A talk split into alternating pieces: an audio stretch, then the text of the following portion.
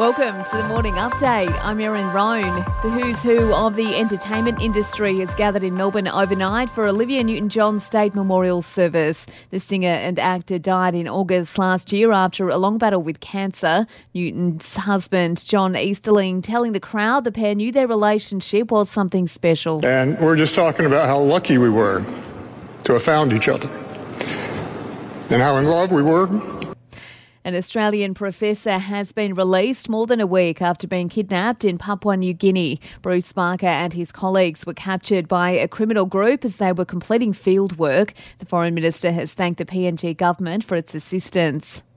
Prime Minister Anthony Albanese will meet with tech industry leaders today to take on cybercrime. It's estimated mass cyber attacks cost Australia $33 billion a year. The federal government has drawn up a seven year strategy to tackle the problem.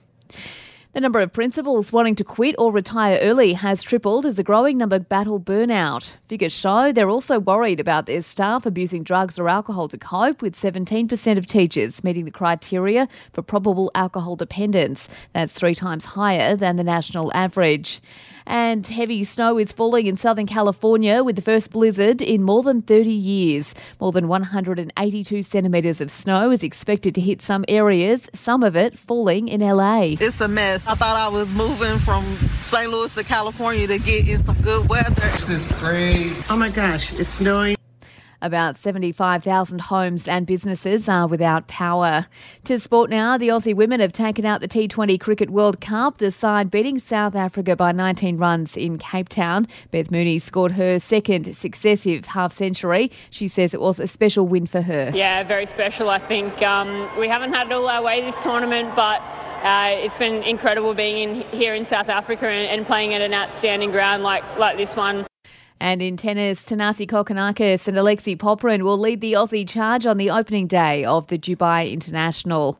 In entertainment news, Woody Harrelson has raised a few eyebrows, going on a rant about COVID conspiracies during his opening monologue on Saturday Night Live. The actor admitting he went off script.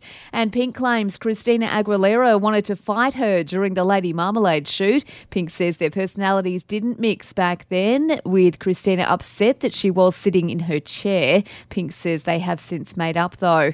And that's the latest from the Nova Podcasts team. We'll see you later on for another episode of The Update.